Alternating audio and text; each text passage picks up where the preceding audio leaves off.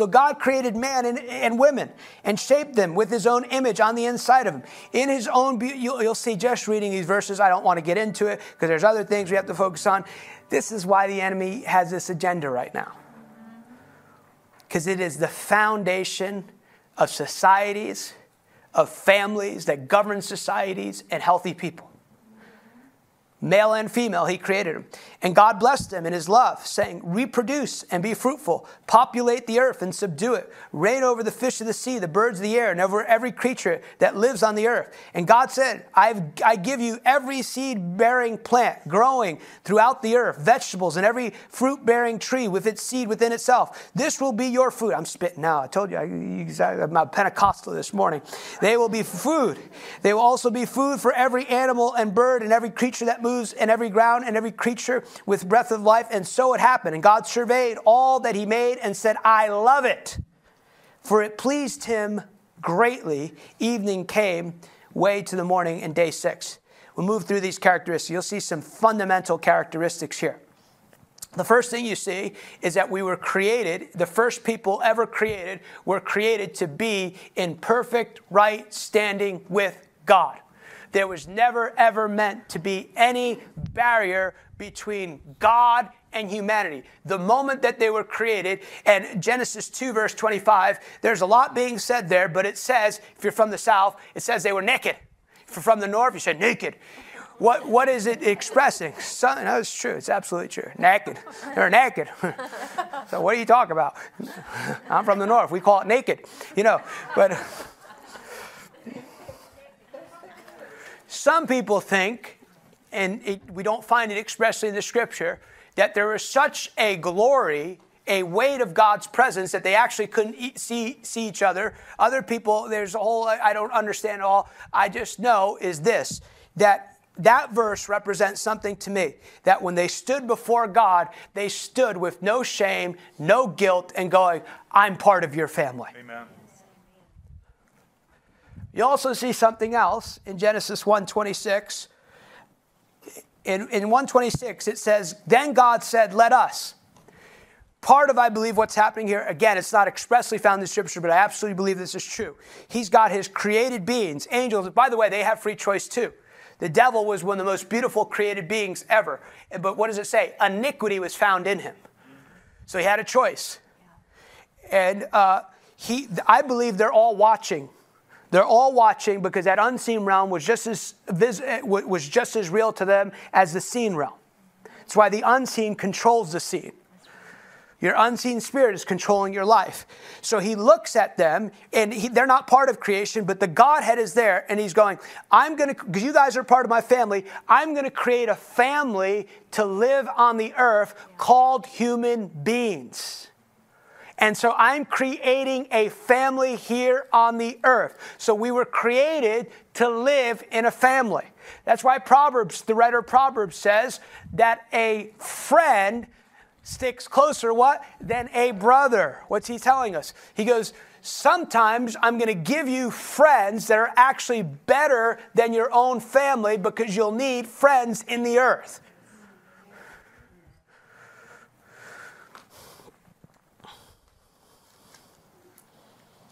We read it, 131. What does he say? We were created to be in right standing with God. You were created to stand before God with no shame, no guilt, perfectly whole, and be able to communicate with God. And not just communicate with God, not just know, yeah, I'm in right standing with God, but the ability to connect deeply with God. And the connection between God and man was not an intellectual connection. He created their intellect, but it was to be governed by revelation. Second thing you'll see is man was created to be loved by God, not just loved by God, but to experience his love. It said there, Passion reads, He liked what he made. What was Jesus? Completely righteous before his Father the perfect Son of God and Son of Man, God actually gives us insight. He's baptized, he comes out, and what does he do? As the Son of Man, receives the affections of his Father. You are in need. Like, I don't need all that stuff. This, you need deliverance. Every person needs to know on a deep level the consistent love of God, not as an idea, but as a living, breathing experience. If that is not part of your current life, then you are missing something that is supposed to be essential in your life encouragement, love, edification. No, ah, yeah, you really messed up. I go, and I still love you. Yeah, yeah I keep you know, I keep talking to the same fool. I know, I still love you. I keep, you know, I keep the same mistake over again. I still love you.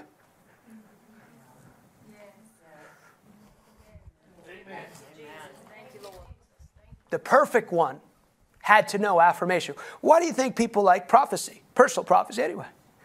Because hopefully, if it's done correctly, it's encouragement, it's edification.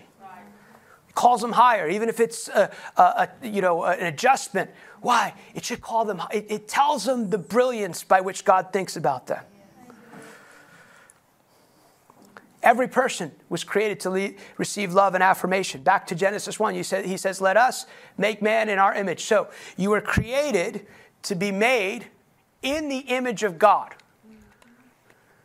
Image, likeness, pattern, resemblance. What the image of God does in you puts Ecclesiastes chapter 3. It puts eternity within you. So, every person in this room, there is a deep longing to know God and eternal purpose. Yeah, and there's also, I want to suggest to you, there's also a deep longing to know Psalm 139, where it says, it says, His thoughts towards you are like the sand of a seashore. You are born with this innate thing to go, What am I created for, and what does He think about me? Back to Jesus. Paul writes that Jesus is the image of the invisible God. He represented God. What was, he, what was God teaching us there?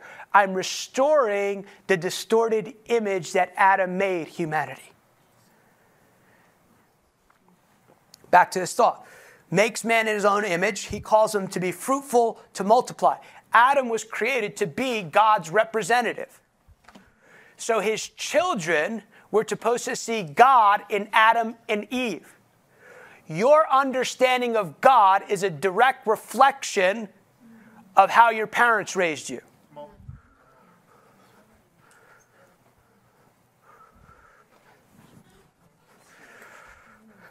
Now, people are like, Jesus set me free from all that crazy stuff. but you have to recognize your understanding of God, the world, has been influenced, because what we'll see in a minute is everyone here was created. The psychological term is this to learn.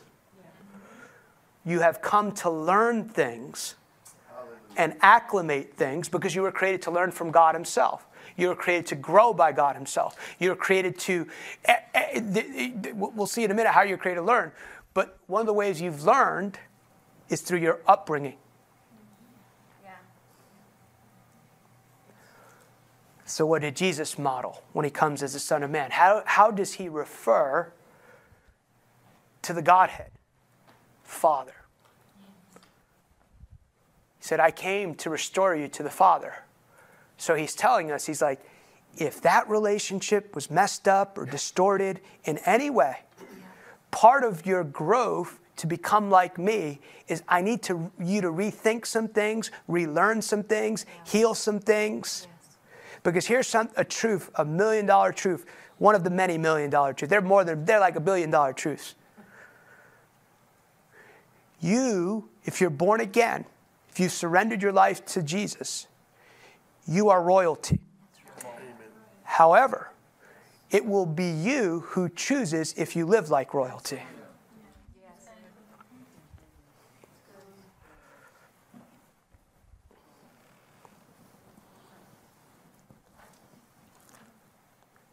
First thing that they do on their first day on the earth is what? We talked about here just, uh, uh, we, I touched on a little bit during communion. Day six, they're created. Day seven, you imagine that? Adam and Eve, you're in charge to rule over all the earth. What do I do, God? Take the day off. You're created to live from a place of rest. Amen. Shalom. Hallelujah. Shalom can include inactivity, and you should rest. But shalom is a way of living. It's a way. I had to learn how to train myself many years ago. All the.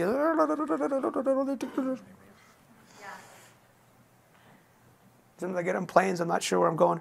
So it's like, okay, cast all your burden on Him. You were never created to fear, to worry, to doubt. So, shalom. You were also created a three part being, like God. The heart is the center of all things. I want to suggest to you that your body is not bad. That's right. Not your dumb flesh, it's your dumb thinking. you're not in war with yourself if you're born again. You're just relearning to be delivered of mental illness. So we are created to be in right standing with God. You're created to be loved. What's one of the ways that you have trouble experiencing love? That your emotions are shut down because your emotions were created by God. It's not it's not a dispersion thing on you. It's just it's probably just identifying some trauma that you need healing from. Mm-hmm. You're created to be loved. You're created in the image of God. You're created also in the image of your parents. You're created to live from a place of rest. Now, all these things were not anything that could ever be earned. They were given by virtue of how they were created. So, how were you supposed to receive them? By faith. So, here's a good way to start. That's where you start. There's a whole lot of more layers to it. Lord, I thank you that I'm in right standing with you today. Thank you that I am the righteousness of God in Christ Jesus. Thank you that I stand. Now, you can't do this anymore, but spiritually, you know, I'm naked before you. Nothing's hidden. We got to practice that a little bit. Where we said, Lord, any area of our hearts is now yours. Amen. Thank you, Jesus. He knows it anyway. Yep. So you're created to trust as foundational. Now, that trust can get challenged too by lots of things by our own experience, by trauma, by how we grew up, because maybe you couldn't trust your parents. Couldn't tr- or you trusted someone. And so, you, you, you know, sometimes the trauma we experience is actually the, the, the, the, the agreements and the beliefs we make from that are actually natural. I'm not going to let anyone touch me like that. Nobody, I'm not going to let anyone get close to me like that. Or two, this is a big one for the enemy. We see examples of people we definitely know we don't want to be like. So we're American and go, I'll never be like that person. The trouble with that is you have a judgment. And now it's likely you're going to be even worse than that person. Because the measure which you judge someone else will come right back on you. So you're created to trust for all these things. You're also created to worship. What's worship? Basically living correctly with God. It's not a song. It includes a song. But it's he puts them in the garden. The word used there is the same word you use for worshiping the Lord. One of the same words. Work is worship unto God. So all these things were given, and we are supposed to receive them by faith, and then we were also created to learn. And I'm getting somewhere with this, and I'll land the plane. How were, Tim, how are we supposed to learn? Through our fellowship with God, through our relationship with God, we were supposed to receive knowledge. Also, the world was also supposed to teach us about God. No, it's absolutely true. Paul writes the invisible attributes of God. That's what, he, what he's saying is creation actually displays part of God. We are created to discover things in creation, not worship it. You see, everything the enemy does is to destroy. We shouldn't destroy the environment, absolutely true. But we don't worship the environment, that's crazy world.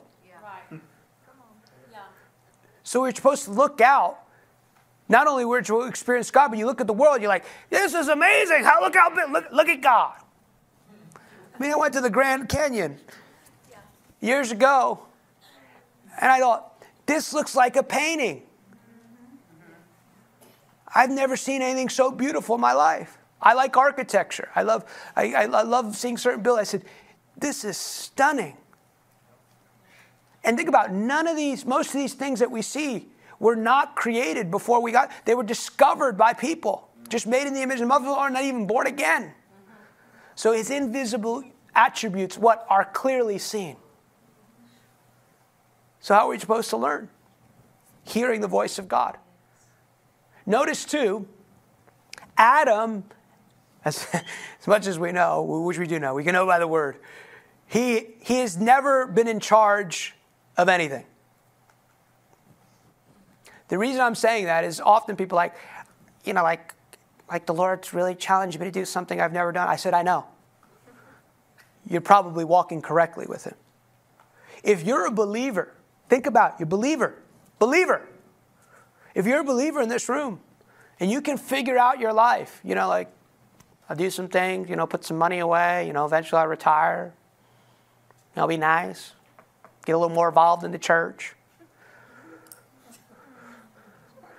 If you're thinking like that, what do you need God for except to go to heaven? Come on.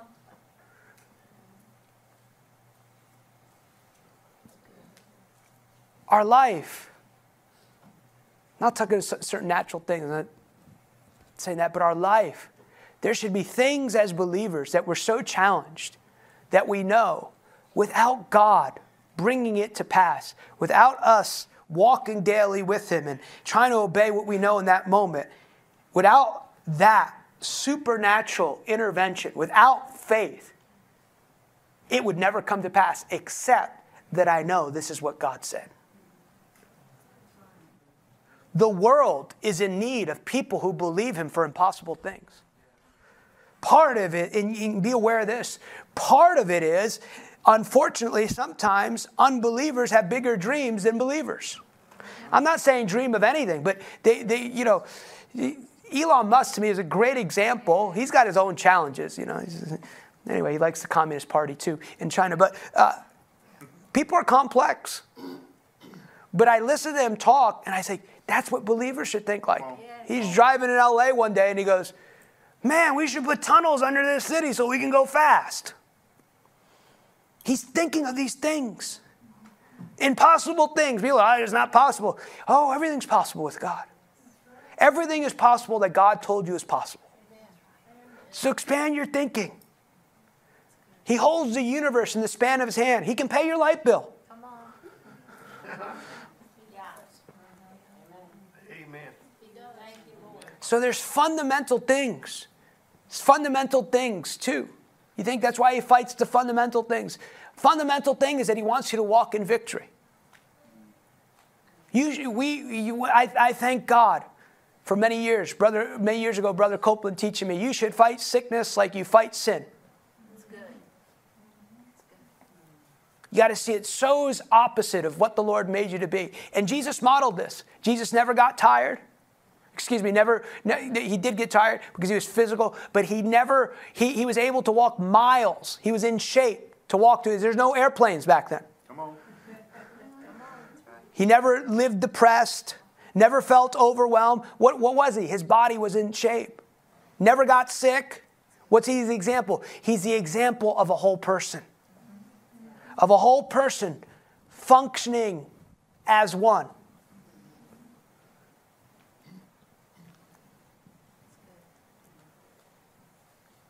So he's supposed to learn. He never done it before. Then he then he God brings in the animals to name. He names animals. Why am I listening to that? Because it was faith in God that governed everything he was supposed to do. And then he learned. He'd go, you know, like probably the, the first few, that's, oh, it's awesome. That's an elephant. It's awesome. Look at that Dumbo ears, you know. Look at that duck. That's a cute thing. And then he knew there was a devil when he saw a cat. That's how he knew. You want to know how he figured out what? Some of you like that, others you just need deliverance after that. So just joking. what I'm saying is, he learned by hearing, by doing, and by acting. Fundamentals is what he received, but he had to actually begin to act and trust that he could do these things. And in it, he put God on display. What are, what are the things by faith that you've never done that God is asking you to do? If you're just doing stuff that you can do and you're, you know, you can figure it out, I want to suggest to you there's probably an invitation to come closer, or there's a misturn somewhere. I find that the things that God asks me to do always, not, oh, not I should say always, but a large percentage of the time, they bring healing to my heart.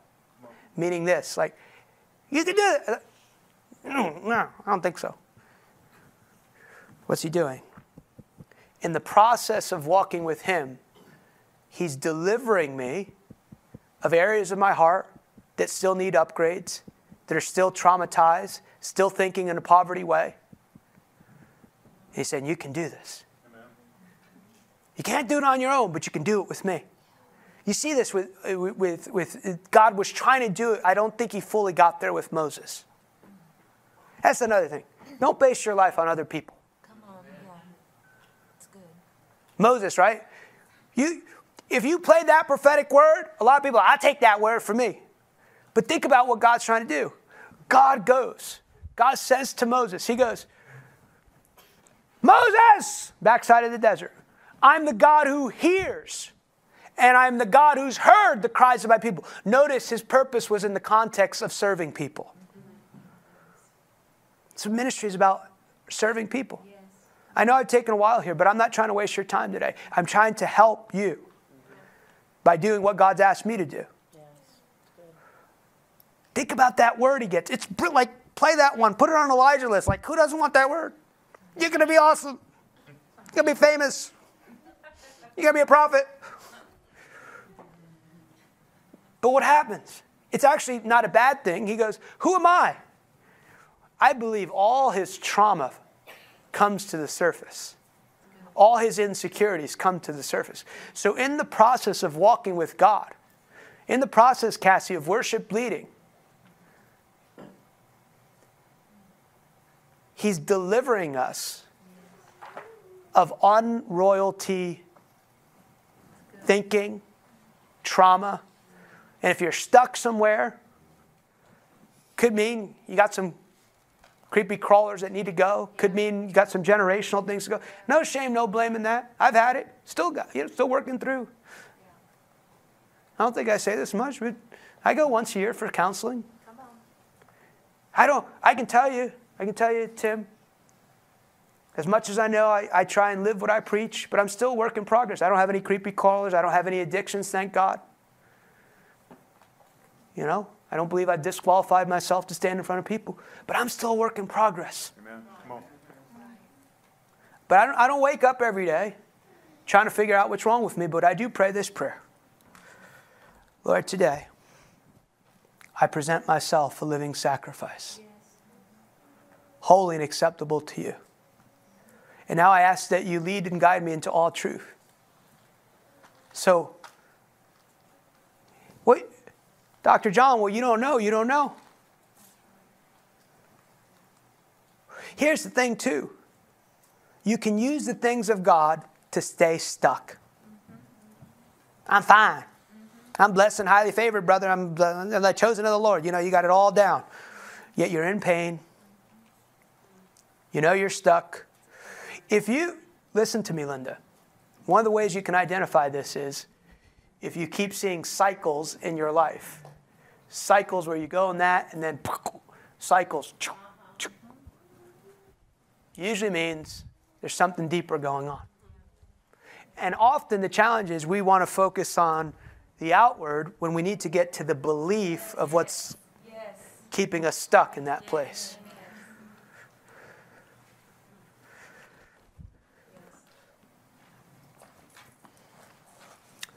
I say, Lord, anything I don't know that I need to know, let me know. Yeah. I remember one time, years ago, I was praying, Lord, it's like my first or second year in ministry. Lord, give me a grace to change nations. I want to raise the dead, heal the sick, be awesome, you know. Still pray like that, but in a little different context now. And he goes, Why is it that you're trying to prove to your father you can be a success in ministry? Ooh. It's good. Oof, it's good. See, the motive was right. Who, you should want to do well in everything you do. Wrong motive. Somewhere in my heart was like that. Years ago, I was flying home, Tim. Well, no, I was flying actually to a close country. I'd just gone to a good friend's wedding. Actually, 10 years ago now, I know, because he told me he's been married 10 years. And uh, I'm at JFK. It's like 4 a.m. And the gate agent or the, the ticket agent there checking in my bag, going on this to teach at a mission school. She was very rude to me. So she reaped what she sowed very quickly, right back from my mouth. it wasn't good though. She's like, Why are you here? I just thought I'd come to the airport at 4 a.m. with a bag.